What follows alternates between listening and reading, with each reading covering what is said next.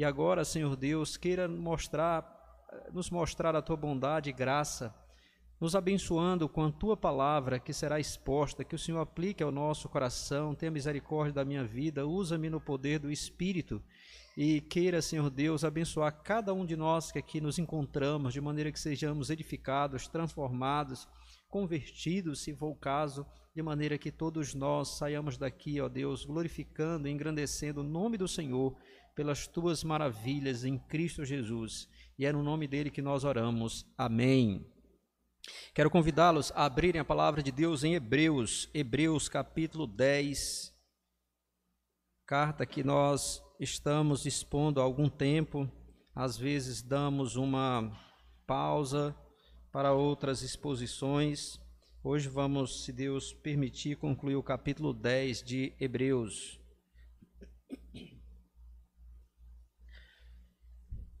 Então vamos fazer a leitura de Hebreus capítulo 10, a partir do versículo 32. Hebreus 10, 32. Até o versículo 39. Nos diz assim a palavra do Senhor: Lembrai-vos, porém, dos dias anteriores, em que, depois de iluminados, sustentastes grande luta e sofrimentos ora expostos como em espetáculo, tanto de opróbio quanto de tribulações, ora tornando-vos coparticipantes com aqueles que desse modo foram tratados. Porque não somente vos compadeceste dos encarcerados, como também aceitastes com alegria o espólio dos vossos bens, tendo bens, tendo ciência de possuirdes vós mesmos patrimônio superior e durável. Não abandoneis, portanto, a vossa confiança, ela tem grande galardão. Com efeito, tendes necessidade de perseverança para que, havendo feito a vontade de Deus, alcanceis a promessa porque ainda dentro de pouco tempo aquele que vem virá e não tardará. Todavia o, o meu justo viverá pela fé, e se retroceder, nele não se comprais a minha alma. Nós, porém, não somos dos que retrocedem para a perdição, somos, entretanto, da fé para a conservação da alma. Amém que Deus aplique a sua palavra ao nosso coração. Meus irmãos, vocês devem estar vendo o título aqui logo acima. Usando o passado de forma apropriada. É possível que alguém, ao ver esse tema, possa se questionar: usando o passado, mas como assim? Porque, embora nós é, pensemos muitas vezes em coisas que aconteceram no passado, não é muito frequente sentarmos para pensar como vamos usar o passado para nos influenciar no presente, ou pensarmos de como o passado nos influencia no presente. Mas o fato é, meus irmãos e irmãs, que o passado ele tem grande influência no nosso presente. Às vezes influenciando de uma maneira positiva, mas muitas outras vezes o passado pode nos influenciar de uma maneira muito prejudicial.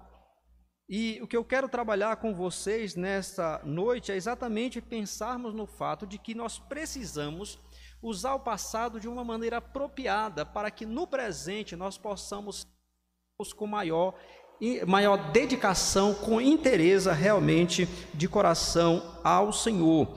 E isso é o, o, autor, ele faz algo parecido aqui. Se vocês observarem, ele vai trazer à memória daqueles irmãos um tempo em que eles estavam firmes na fé e com base nessa lembrança ou nessa memória, ele exorta esses irmãos a permanecerem firmes no presente, naquele momento em que eles estavam vivendo. O autor ele faz isso, meus irmãos, na tentativa a, de alcançar o seu objetivo nessa carta. Porque o grande objetivo do autor bíblico aqui, inspirado pelo Espírito Santo, era exatamente convencer aqueles irmãos de que eles deviam permanecer firmes na fé no nosso Senhor Jesus Cristo e perseverar, no, e eles deviam perseverar nos caminhos do Senhor. porque aqueles irmãos, ah, no momento em que essa carta foi escrita, endereçada a esses irmãos, eles estavam passando por uma pressão muito grande, provavelmente perseguição por parte dos seus patrícios judeus, porque naquela época, quando um judeu se convertia ao Senhor Jesus Cristo, ele geralmente era perseguido. Basta você ler o livro de Atos para você é, comprovar isso.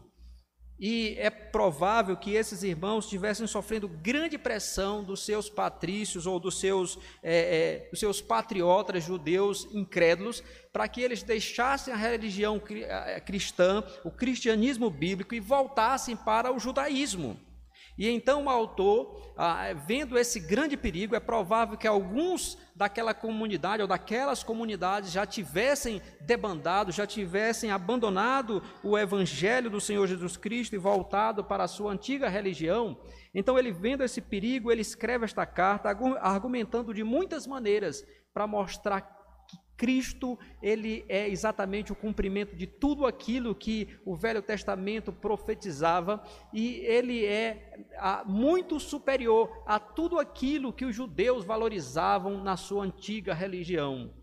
E ele vai usar então vários argumentos, esses são os principais, mas ele mostra também, ele argumenta também fazendo advertências, mostrando o perigo deles retrocederem, o que isso significaria para eles, como seria algo extremamente perigoso, foi o que nós observamos, meus irmãos, se vocês lembram, na última vez que fizemos a exposição aqui nesta carta. O versículo de 26 a 31 vai mostrar o grande perigo da apostasia e as suas terríveis consequências. Portanto, eles não deveriam seguir nessa direção. E aí, então, ele vai fazer duas coisas agora em relação àqueles irmãos, dizendo: Lembrai-vos, porém, então, ele contrastando com aquela situação triste, caótica, desesperadora que ele relatou do versículo 26 ao 31, que é ele conclui dizendo que a horrível coisa é cair nas mãos do Deus vivo, e ele diz assim: Lembrai-vos, porém, ou seja, ele traz aqui um porém, um mais, um contudo, entretanto, para mostrar que eles deviam seguir noutra direção, não se deixar. É, é, dominar pela incredulidade a ponto de se desviarem dos caminhos do Senhor, mas eles deviam se lembrar daquilo que eles tinham vivido no passado e para enfrentar os problemas do presente de uma maneira adequada, correta para a glória de Deus e para o bem deles.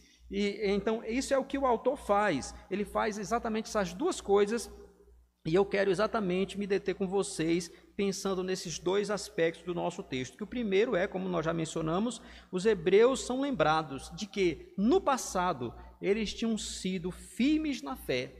Observem que ele vai exatamente dizer isso do versículo 32 até o versículo 34. Ele vai lembrá-los de um passado, de uma época que, apesar deles terem sofrido, deles terem sido perseguidos, deles terem é, vivido um momento de grande tribulação, eles perseveraram. Versículo 32 diz: Lembrai-vos, porém, dos dias anteriores, em que, depois de iluminados, sustentastes grande luta e sofrimentos. Então percebam que houve uma época que eles enfrentaram grandes lutas e sofrimentos. E aqui ele coloca a questão de uma maneira geral. Nos versículos seguintes, ele vai, ele vai especificar, ou pelo menos dar alguns exemplos do que, que significou essa, essa grande luta e, esses, e esse sofrimento grandioso. E quando foi que eles sofreram isso? Quando foi que eles passaram por isso? Vejam, diz o texto aí que depois, nos dias anteriores, em que depois de iluminados, ou seja, foi assim que eles foram alcançados pela luz do Evangelho.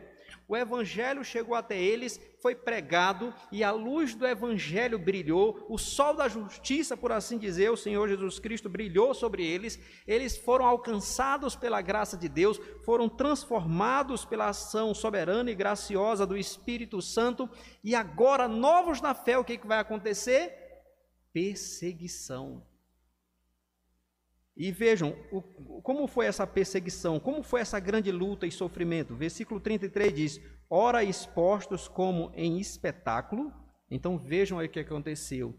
Eles foram expostos como em espetáculo. Provavelmente, meus irmãos, isso significa que esses, esses crentes eles foram levados ao escárnio público, sendo acusados injustamente de crimes, de coisas que eles não, não tinham feitos, não eram culpados Por exemplo, se você lê o livro de Atos, você vai ver quantas acusações os judeus vão fazer a respeito de Paulo. Quantas acusações, e, e eles não vão conseguir provar nenhuma das acusações. Contra o próprio Cristo, se nós pensarmos, o próprio Cristo foi acusado, testemunhas foram colocadas para dar o seu testemunho, e os evangelistas são claros em dizer que nenhuma dessas testemunhas eram convincentes. Assim agora está acontecendo, aconteceu com esses irmãos aqui. Eles foram, foram expostos publicamente, então, dizendo assim, foram expostos como espetáculo. Ou seja, ele, a reputação desses irmãos caiu por terra porque eles foram acusados de várias coisas, mas não só isso. Diz aí o texto que ah, ora expostos como em espetáculo, tanto de opróbio, ou seja, de humilhação, de ofensa, quanto de tribulações. Então eles foram expostos a isso. Mas nos diz mais o texto aí, diz versículo, no versículo 34, vai dizer o seguinte: Porque não somente vos compadeceste dos encarcerados, como também aceitastes com alegria o espólio dos vossos bens. Então percebam que até os seus bens foram tirados violentamente. Aqui ele não, não, não, nos traz detalhes, mas nessa tribulação, nessa perseguição que eles sofreram, confiscaram os seus bens. E aí eu queria que vocês imaginassem comigo, pense você está lá na sua casa e por causa da sua fé em Cristo, não porque você fez alguma coisa errada, não porque você cometeu alguma injustiça ou entrou numa grande dívida, não, mas simplesmente pela sua fé em Cristo, chegam pessoas de maneira violenta, expulsam você da sua casa, tomam a sua propriedade, tomam os seus carros e você fica no olho da rua apenas com a roupa do corpo. Foram isso, eh, foram essas coisas que essas pessoas sofreram. Por causa da sua fé em Cristo. Mas eles não só sofreram, nos diz o texto aí, quando nos fala que eles foram expostos como espetáculo, por outro lado também ele, no versículo 33, nos diz: ora, expostos como em espetáculo, tanto de opróbrio quanto de tribulações, ora, tornando-vos coparticipantes com aqueles que desse modo foram tratados. Eles também se identificaram, eles não só sofreram, eles se identificaram com os que foram com os que estavam sofrendo coisas semelhantes. Então eles tiveram essa empatia com aquelas pessoas que também estavam sofrendo, com aqueles que tinham sido encarcerados por causa do nome de Cristo, com aqueles que estavam sendo perseguidos por amor ao evangelho. Eles se identificaram também com essas pessoas. E vejam, meus irmãos, uma coisa que é surpreendente, que está aí no final do versículo, no, no, do versículo 34, que diz que eles ah, suportaram isso com alegria. Imagine só isso, irmãos. Eu queria que você imaginasse. Sua, você, imaginem nós nós estamos sendo acusados publicamente, é notório na cidade de Teresina que aqueles crentes da igreja presbiteriana do Cristo Rei, eles, eles não prestam, eles fazem coisas erradas, tudo acusações injustas contra nós vão até as nossas casas, nos expulsam, tomam os nossos bens. Quem tem carro, toma carro, toma moto, toma tudo, e, e nós fica, então ah, ficaríamos ah, só com a roupa do corpo. Imagine. E diz que eles suportaram isso com alegria. E o que foi que capacitou eles a suportarem as coisas, ou essa perseguição dessa maneira? Vejam o versículo 34, que diz assim: porque não somente vos compadeceste dos encarcerados, como também aceitastes com alegria o espólio dos vossos bens, tendo ciência de possuirdes vós mesmos patrimônio superior e durável. Então, o que permitiu aqueles irmãos a passarem por todos esses sofrimentos, por toda essa luta, por todas essas tribulações de maneira alegre, com contentamento, era o fato de que eles sabiam, de que eles tinham uma riqueza, a riqueza em Cristo, de que nenhuma dessas riquezas poderiam ser tomadas por esses inimigos do Evangelho, nenhuma dessas coisas poderiam ser tirada deles porque era, é algo permanente, é algo durável, é algo superior. Então eles entenderam que a riqueza celestial, que aquilo que eles tinham em Cristo, o perdão dos seus pecados, a comunhão com Deus, a vida eterna, as promessas da ressurreição final e a promessa de herdar o próprio mundo no retorno de Cristo, esses indivíduos, eles não poderiam tirar deles. Poderiam tirar sua casa, poderiam tirar os seus bens, tudo que eles possuíam e deixá-los no olho da rua, mas jamais poderiam tirá-los do reino de Deus, jamais poderiam tirá-los da glória eterna. E foi essa certeza que os levou a, a suportar essas grandes tribulações pelas quais esses irmãos passaram. Então, que coisa interessante, irmãos, coisa muito interessante. Um comentarista, parafraseando esses versículos, ele diz o seguinte: ouçam o que, que ele diz. E como foi que conseguiram suportar tudo isso? Vocês estavam convencidos em seu interior de que não importava quanto tivessem perdido de bens na terra, pois possuíam no céu algo melhor e mais durável que não poderia lhes ser tomado. A visão da cidade celestial os impelia a ir em frente. Apesar de todas essas dificuldades, esses irmãos não se rebelaram contra o Senhor, não se desviaram do Senhor, eles continuaram em frente, porque eles sabiam: nós temos uma riqueza celestial e essa é muito maior, é infinitamente maior, e ninguém pode tirá-la de nós. Ninguém. E por isso eles puderam suportar tudo aquilo. Então, meus irmãos, isso é aquilo de que o autor lembra esses leitores ou a esses, esses crentes, traz à memória deles esse tempo que foi um tempo glorioso, no sentido de que eles estavam firmes na fé, a ponto de não se desviarem, apesar das muitas tribulações.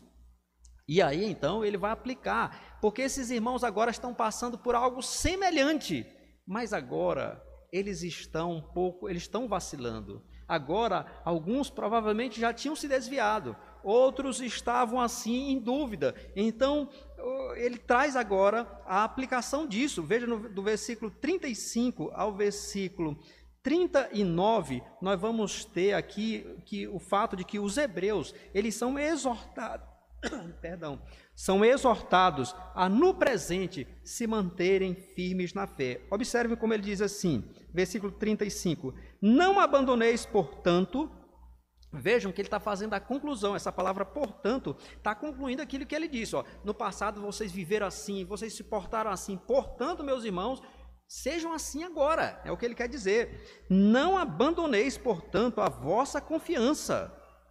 Ela tem grande galardão. Com efeito, tendes necessidade de perseverança para que, havendo feito a vontade de Deus, alcanceis a promessa. Então percebam, meus irmãos, que aquilo que eles tiveram no passado, eles deveriam ter agora: fé, confiança, perseverança. Que assim como no passado eles perseveraram, eles continuaram, eles não desistiram, porque eles estavam olhando para a pátria celestial e para toda a riqueza que eles têm em Cristo. Eles deviam fazer isso agora novamente. Deveriam fazer agora. E é isso que ele está exortando. Por quê? E ele explica, porque essas coisas, elas têm recompensa.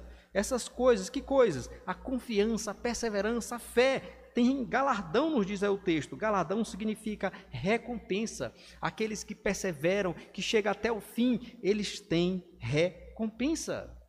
Inclusive, ah, tem um texto aqui bem próximo que eu gostaria de ler com vocês. É Tiago, capítulo 1, que ele está falando para irmãos que estão passando por uma situação semelhante a esses hebreus que receberam a carta que nós estamos expondo.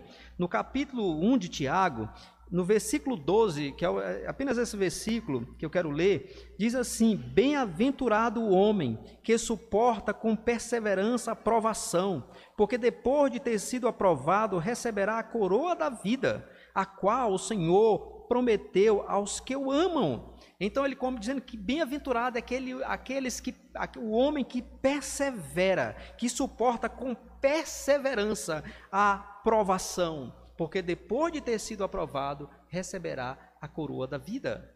Porque, meus irmãos, aquele que persevera é aquele que de fato foi alcançado pela obra do nosso Senhor Jesus Cristo, que foi lavado pelo sangue de Cristo, que foi purificado pela obra do Espírito Santo de Deus, e esse então persevera e chega ao final. E quem chega ao final recebe a plenitude daquilo que nós já usufruímos aqui. Nós aqui, nós, nós temos muitas, aqueles que são verdadeiramente crentes, têm muitos benefícios, os nossos pecados foram perdoados. Nós já somos, como diz o apóstolo João lá na sua primeira carta, nós somos filhos de Deus. Nós temos comunhão com Deus. Nós temos prazer em Deus. Nós somos aceitos por meio de Cristo na presença de Deus. Mas isso ainda não é a plenitude.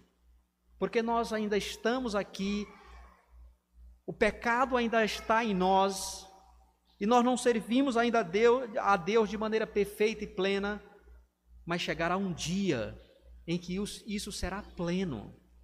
A plenitude da salvação, quando não mais haverá pecado nem em nós, nem no mundo. Quando não haverá os efeitos do pecado nem em nós, nem na criação. E aí o próprio Deus habitará com o seu povo e haverá comunhão perfeita mas quem são aqueles que vão participar disso? Aqueles que perseveram até o fim. Porque aqueles que desistem no meio do caminho demonstram uma coisa: nunca foram alcançados pela graça de Deus. Nunca foram transformados, regenerados pelo Espírito. Estiveram na igreja, mas não em Cristo. Estiveram no meio do povo de Deus, mas não pertenciam aos eleitos de Deus. Porque aqueles que são de Deus, eles perseveram até o fim. E por isso ele diz para aqueles irmãos exatamente isso, que veja, ele diz no versículo 35: "Não abandoneis, portanto, a vossa confiança, ela tem galardão." Haverá recompensa. E voltando de novo para o e ainda no versículo 36 diz: "Com efeito tendes necessidade de perseverança, para que havendo feito a vontade de Deus, que vontade de Deus é essa? A vontade de Deus para o seu povo é que seu povo persevere nos caminhos do Senhor, que seu povo confie nele, apesar das dificuldades, apesar muitas vezes de não entender por que, que aquilo está acontecendo, confiar nele e seguir em obediência a ele. Essa é a vontade de Deus. E ele diz que aqueles que perseveram assim alcançam a promessa. A promessa é exatamente a plenitude de tudo aquilo que o Senhor tem prometido para nós é a plenitude da salvação, é aquilo que eu mencionei agora há pouco, quando Cristo vier, que trará a plenitude do seu reino. Por exemplo, nós vivemos num mundo em que nós somos a minoria, nós que cremos no Senhor Jesus. Nós vivemos num mundo em que, em que a tendência, ou, ou a maioria, vive de maneira contrária aos padrões de Deus. Mas quando Cristo vier, o reino de Deus será estabelecido de forma plena e total. A Bíblia diz que ele virá para a salvação dos seus e virá tomando vingança contra todos aqueles que não conhecem a Deus e não obedecem ao Evangelho do nosso Senhor Jesus Cristo. Estes serão banidos da face do Senhor e da glória do seu poder para a eterna destruição, nos diz primeira, a carta de Paulo aos Tessalonicenses, no capítulo 1, primeira, a segunda carta. Então isso significa dizer que tudo que é mal, inclusive o próprio Satanás e os seus demônios, serão lançados no lago de fogo e enxofre, e não haverá presença nem do pecado, nem do diabo, e nem um mundo corrompido, mas a restauração completa de todas as coisas. Mas quem vai alcançar? Aqueles que perseverarem firmes até o fim. Por isso é que ele diz aqui no versículo, no versículo 34, digo, versículo 36, ele diz assim: vocês têm necessidade de perseverança. Vocês precisam perseverar. Não desistam, por mais difícil.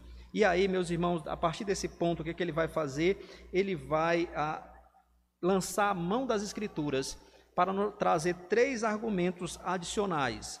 Vejam, versículos 37 e 38 é uma citação de, de, de Abacuque, capítulo 2, versos 3 e 4 ele vai dizer, vejam, ele está falando da promessa de algo que vai se cumprir no futuro, pela, pela, pela ocasião da vinda do Senhor Jesus Cristo. E aí ele vai dizer, verso 37, porque ainda dentro, em pouco, dentro de pouco tempo, aquele que vem virá, aquele que vem virá e não tardará. De quem ele está falando aqui? Embora esteja citando um texto do Velho Testamento que estava se referindo a Deus, aqui ele toma o texto do Velho Testamento para aplicar a Cristo. Aquele que vem, virá. Então, não é se ele vem, não é quem sabe, não, é certeza, ele vem.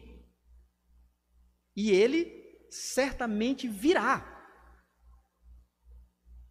É uma certeza. E o que ele quer com isso é exatamente mostrar assim, meus irmãos, perseverem, sejam firmes, continuem firmes na fé, apesar de todas as dificuldades que vocês estão vivenciando, porque o Senhor Jesus voltará e será lá quando essa promessa irá exatamente ser cumprida, quando o galardão de fato vai chegar na sua plenitude. Então aguardem firmes. Então a primeira primeiro argumento adicional que ele usa aqui é um argumento escatológico, ou seja, da vinda do Senhor Jesus Cristo, das últimas coisas.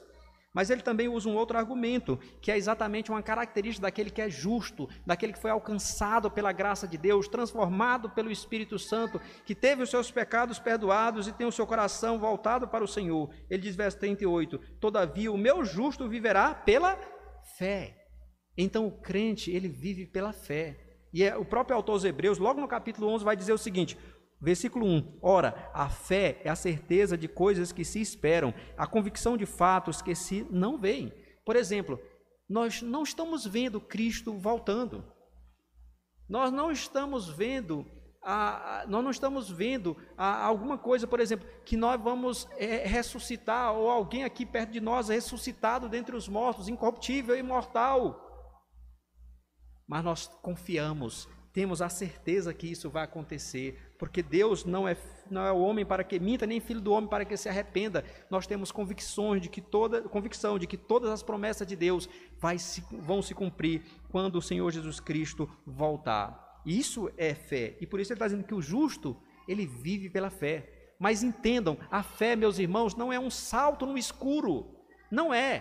Porque nossa fé é fundamentada naquilo que há de mais seguro neste mundo porque a fé é fundamentada naquilo que é infalível, que é inerrante à palavra de Deus. E aí, se nós tivéssemos tempos, nós tivéssemos tempo, nós iríamos discutir, por exemplo, de quão confiável é a palavra de Deus. Esse livro que é tão antigo, mas que nunca estudado por muitos e muitos, tanto por aqueles que amam a, a esse livro, quanto por aqueles que odeiam a esse livro mas nunca ninguém conseguiu provar que há uma contradição real. Nunca ninguém conseguiu provar que é errado esse livro em algum ponto. E esse livro tem sido um instrumento de Deus para a transformação de muitas e muitas vidas. O cumprimento de promessas de maneira detalhada. Então, meus irmãos, é fundamentado na palavra de Deus. Na palavra de Deus a nossa fé. Portanto, não é um salto no escuro, mas é um, um salto naquilo que é de mais firme, que é a palavra do Senhor. Então, ele usa o argumento aqui da, de, mostrando para aqueles irmãos: se vocês são justos, vocês têm que viver pela fé. Se vocês são realmente crentes, vocês têm que viver pela fé. E, e, e, na sequência, irmãos, percebam aí que ele vai dizer, versículo ainda 38, que no final um outro argumento que ele usa, se retroceder, aí aqui tem a ver com a vontade de Deus, se retroceder, nele não se comprais a minha alma. Então aqui Deus dizendo lá, ele usando o texto lá de Abacuque, quando Deus disse para Abacuque, se essa pessoa retroceder, se essa pessoa voltar atrás, eu não tenho prazer nessa pessoa. Porque Deus só tem prazer naqueles que estão unidos ao, ao seu Filho bendito, Jesus Cristo. Porque foi acerca do Filho bendito, quando ele estava sendo batizado lá no Rio Jordão, conforme nós vemos no, no início dos evangelhos, foi que Deus disse para ele: Este é meu Filho amado, para Jesus Cristo, em quem me comprazo, em quem tenho prazer. Então Deus só tem prazer em mim na medida em que eu estou unido ao seu Filho, em quem ele tem todo prazer. Mas se eu estou afastado de Cristo, o que permanece sobre mim, diz as Escrituras, é a ira de Deus. A ira de Deus. Então Deus não tem prazer naqueles que retrocedem. E aí, meus irmãos, percebam agora que o autor vai concluir, vai chegar à conclusão, depois de argumentar dessa, dessa maneira, usar o passado para que aqueles irmãos olhassem e vissem, rapaz, nós temos que agir daquela maneira que nós agimos no passado, nós devemos agir agora. ele vai concluir dizendo, e aí ele se une aos, aos leitores dizendo, versículo 39, nós, porém, não somos dos que retrocedem para a perdição. Meus irmãos, nós não somos dos que retrocedem para a perdição. E aí nós já observamos quem retrocede, retrocede para a condenação. Mas ele diz: Nós somos, entretanto, da fé para a conservação da alma. Então, ele tá dizendo, então veja, ele fecha de uma maneira muito bela, mostrando exatamente que aqueles irmãos deveriam é, entender que eles são da fé, que eles não retrocedessem, porque retrocesso significaria condenação. Condenação. E aí, irmãos, nós precisamos agora olhar para algumas aplicações aqui para a nossa vida. O que isso tem a nos ensinar? Vamos então destacar aqui algumas aplicações. A primeira, não basta, meus irmãos, ouçam isso, não basta ter um passado glorioso ou ficar se gloriando do passado. É necessário que no presente nós tenhamos uma fé firme e forte, envolvimento intenso com Deus e com a sua obra, independente dos obstáculos, das dificuldades, independente, meus irmãos, das tribulações. Às vezes nós, às vezes fico observando pessoas eu, vocês já devem ter eh, também percebido pessoas que ficam falando de um tempo glorioso do passado, quando na minha mocidade nós fazíamos isso, nós fazíamos viagem, fazíamos aquilo, aquilo outro, e nós éramos envolvidos com evangelismo, mas às vezes no presente não há esse mesmo envolvimento. Então não basta ter um, ter um passado glorioso, é preciso que o presente seja e se o presente tem que ser glorioso, significa dizer que a minha vida toda deve ser. Vejam, esses irmãos, eles tinham um passado aqui que é muito exemplar. É algo grandioso, que foi algo grandioso que aconteceu na vida deles. No sentido de que eles aqui, vejam, pensem essa situação, eles foram maltratados, foram acusados injustamente, tomaram seus bens, mas eles permaneceram firmes e ainda alegres porque eles sabiam que tinham um, um tesouro superior. Então vejam, meus irmãos, eles ficaram assim naquela época. Então, qualquer crente que olhar para isso diz: rapaz, isso aqui, esses, eles eram crentes mesmo, eles eram dedicados mesmo. Veja o que, é que eles fizeram. Mas agora, no presente, eles estavam vacilando. Então, não basta ter um, futuro, um passado glorioso, é preciso que o nosso presente seja um presente glorioso, no sentido de estarmos firmes na fé, dedicados ao Senhor, sendo perseverantes apesar dos obstáculos. E aí a oração do Pai Nosso, ela me ensina isso. A oração do Pai Nosso, meus irmãos, é algo tão maravilhoso, porque ela, veja, a petição dos que o Senhor Jesus inclui lá dizendo: "O pão nosso de cada dia dá-nos hoje". Ele não diz assim, o pão nosso de cada dia nos, nos dê, Senhor, esta semana, este mês, neste mês, neste ano de 2022, ou nesta década, não hoje, mostrando que a vida cristã ela é diária, que a oração é diária, que a perseverança é diária. Porque ele nessa mesma oração diz: "Não nos deixe cair em tentação, mas livra-nos do mal". Nessa mesma oração, começa dizendo: Santificado seja o teu nome, venha o teu reino, faça-se a tua vontade, assim na terra como no céu. Então vejam aí, meus irmãos, há um crente que está priorizando a Deus e a sua obra, porque são as primeiras petições. Um crente que não quer cair em tentação, que quer ser livre do mal, que quer viver para a glória de Deus. Então isso significa diariamente. Diariamente nós temos que lutar para viver uma vida santa, para perseverar, para continuar apesar das dificuldades. Não basta ter um passado glorioso, não basta. Muitos crentes que no passado fizeram muitas coisas no contexto do reino de Deus terminarão no inferno. Porque fizeram não por amor a Cristo, não porque criam verdadeiramente em Cristo, mas talvez pela empolgação do momento, para demonstrar para as pessoas. Naquele último dia, Jesus vai dizer para alguns crentes: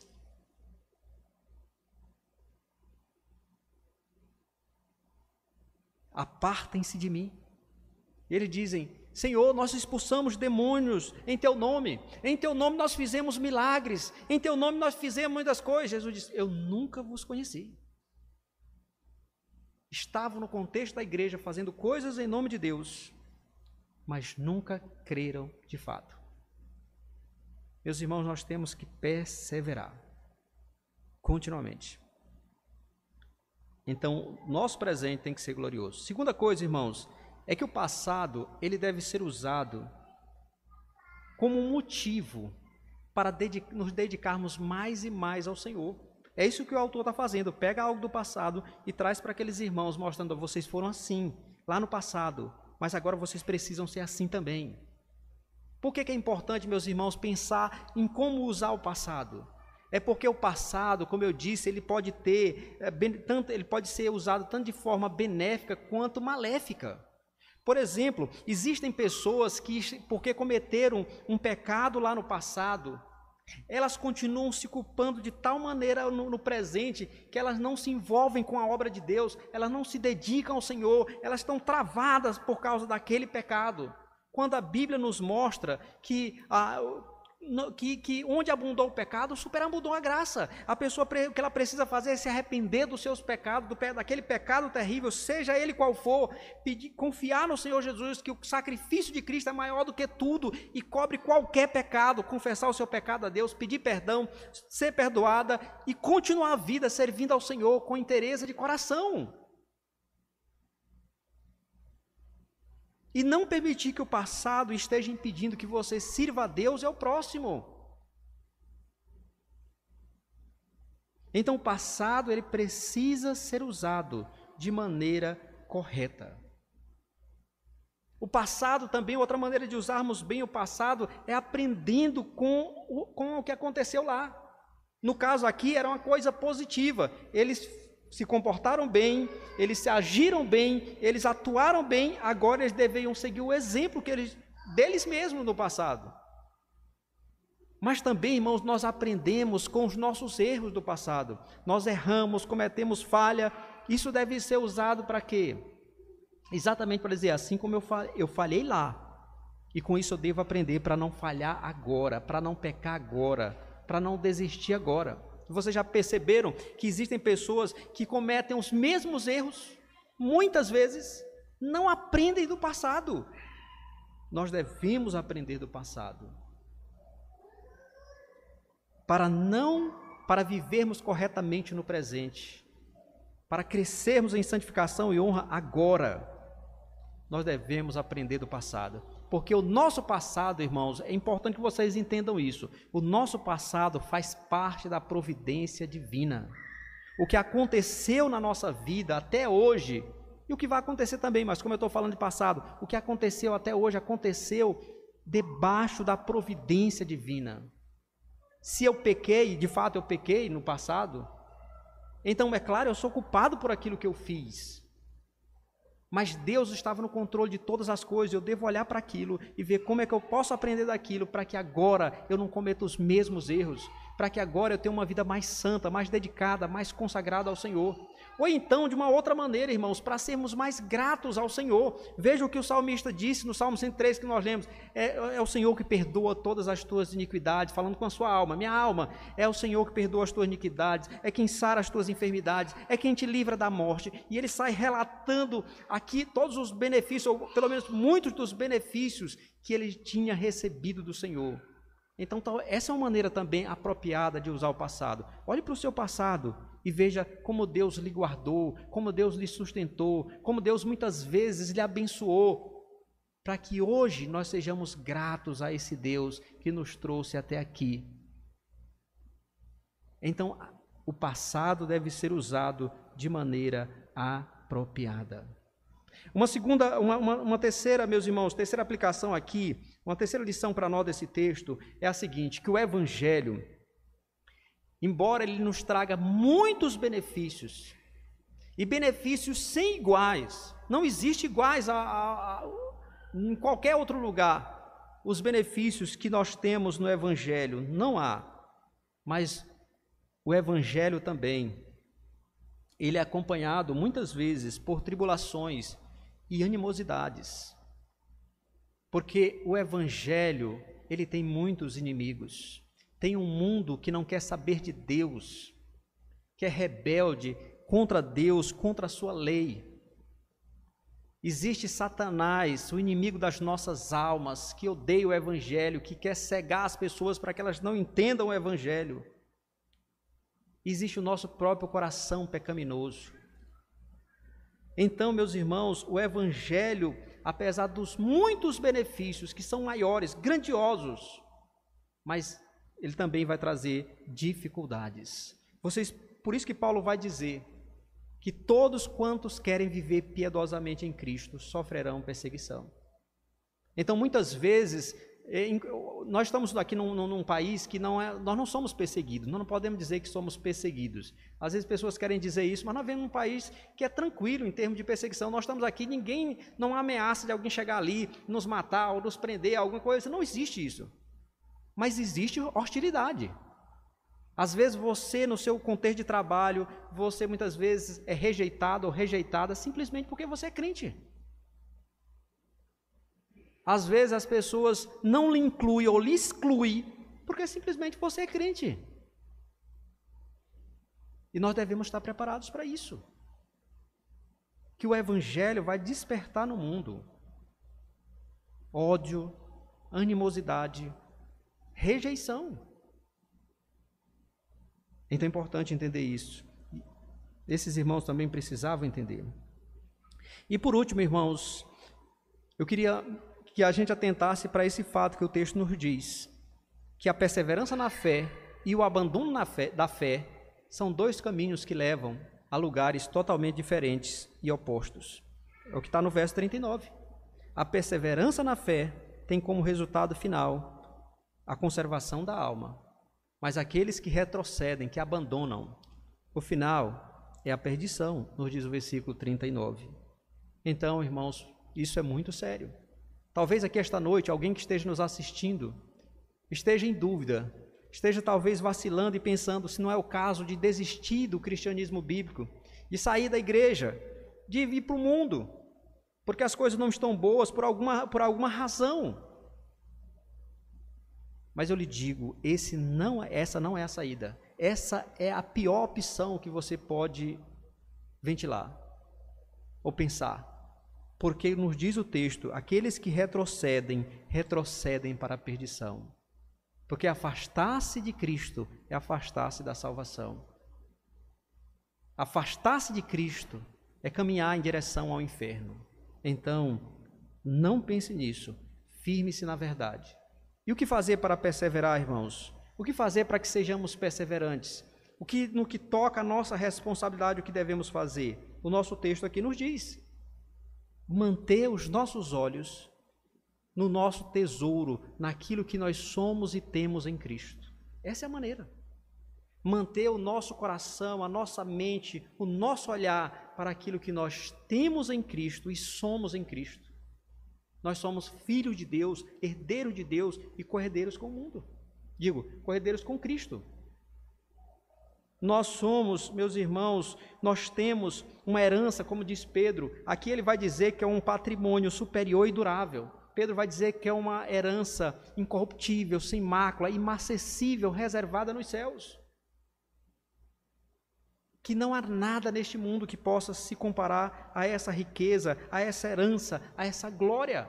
É nisso que nós temos se nós queremos manter, se nós queremos ser perseverantes. É olhar para aquilo que Cristo conquistou a duras penas. O Senhor Jesus Cristo, ele vê esse mundo exatamente para nos salvar, nos resgatar, nos transformar, nos reconciliar com Deus morrendo ali na cruz do Calvário, ele fez aquele sacrifício perfeito, carregando no seu corpo sobre o madeiro os nossos pecados, para que pelas suas pisaduras nós fôssemos sarados, pela sua morte nós tivéssemos vida, pela sua humilhação nós fôssemos exaltados, para que pela sua pobreza, como diz Paulo, nós nos tornássemos ricos na glória de Deus.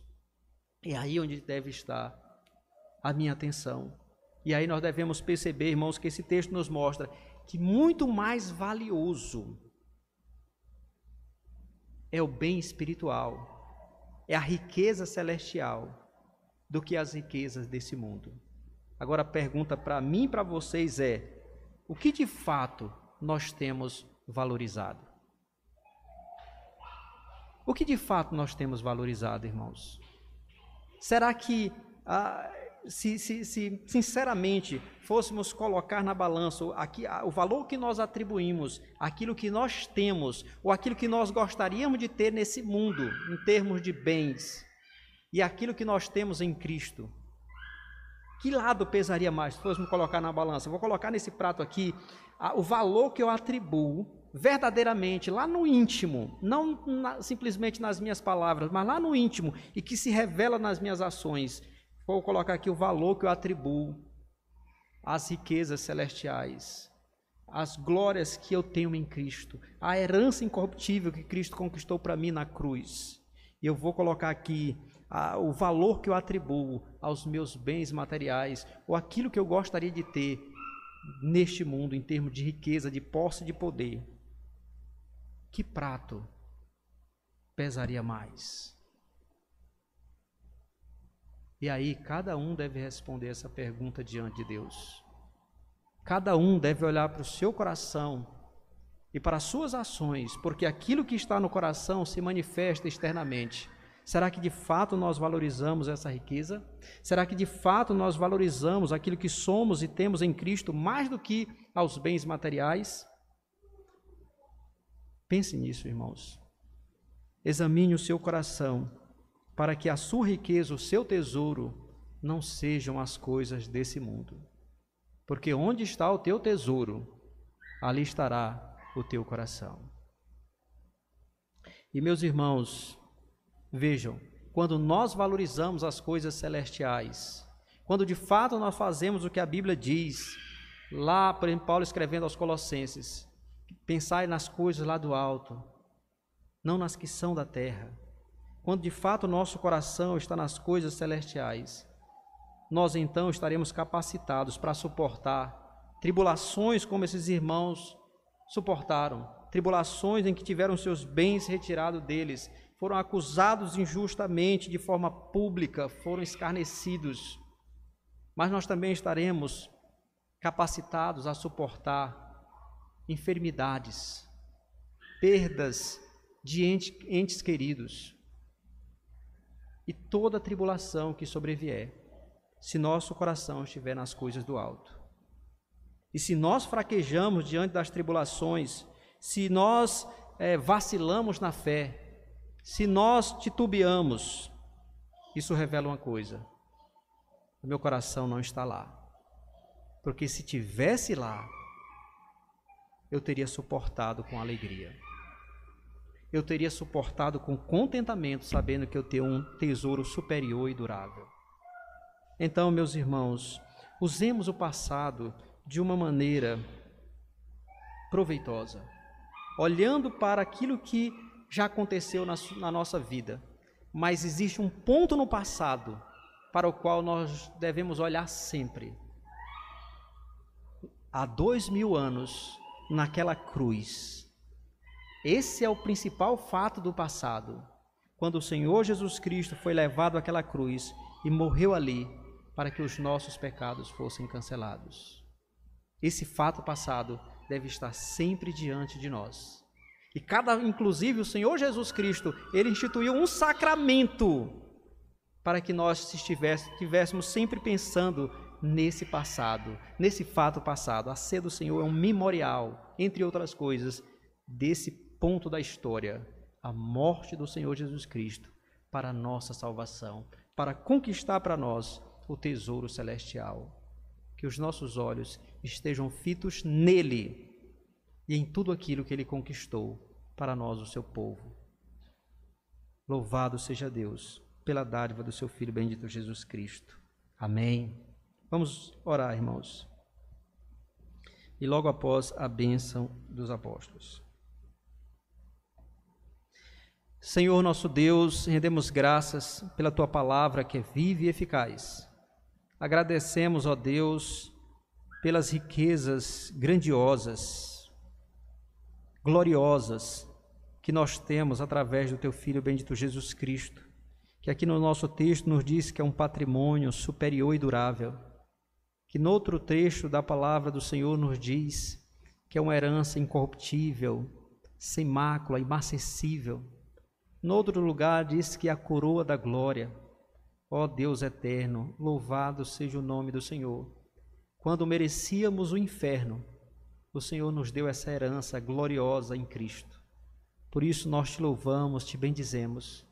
E aqui te pedimos, ó Deus, que o Senhor nos perdoe, nos purifique dos nossos pecados, do materialismo, das afeições desordenadas pelas coisas da criação.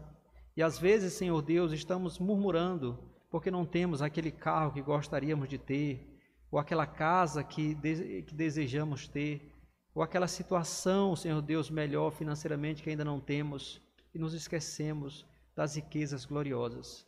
Ajuda-nos, ó Deus, em todas as coisas, até na busca pelas coisas deste mundo, ajuda-nos a fazê-lo, tendo em vista a glória que nós temos em Cristo.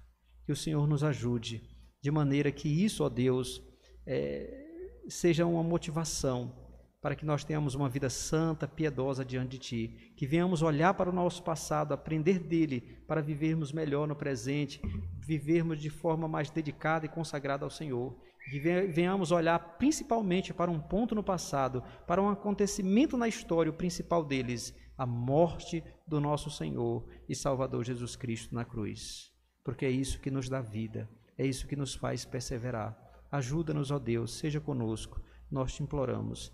Também te pedimos que o Senhor nos dê uma semana em paz, uma semana debaixo dos teus cuidados, livra-nos do mal, tenha misericórdia daqueles nossos irmãos que estão enfermos, estabelecendo a saúde, aqueles que estão fracos na fé, fortalecendo-os na graça que há em Cristo.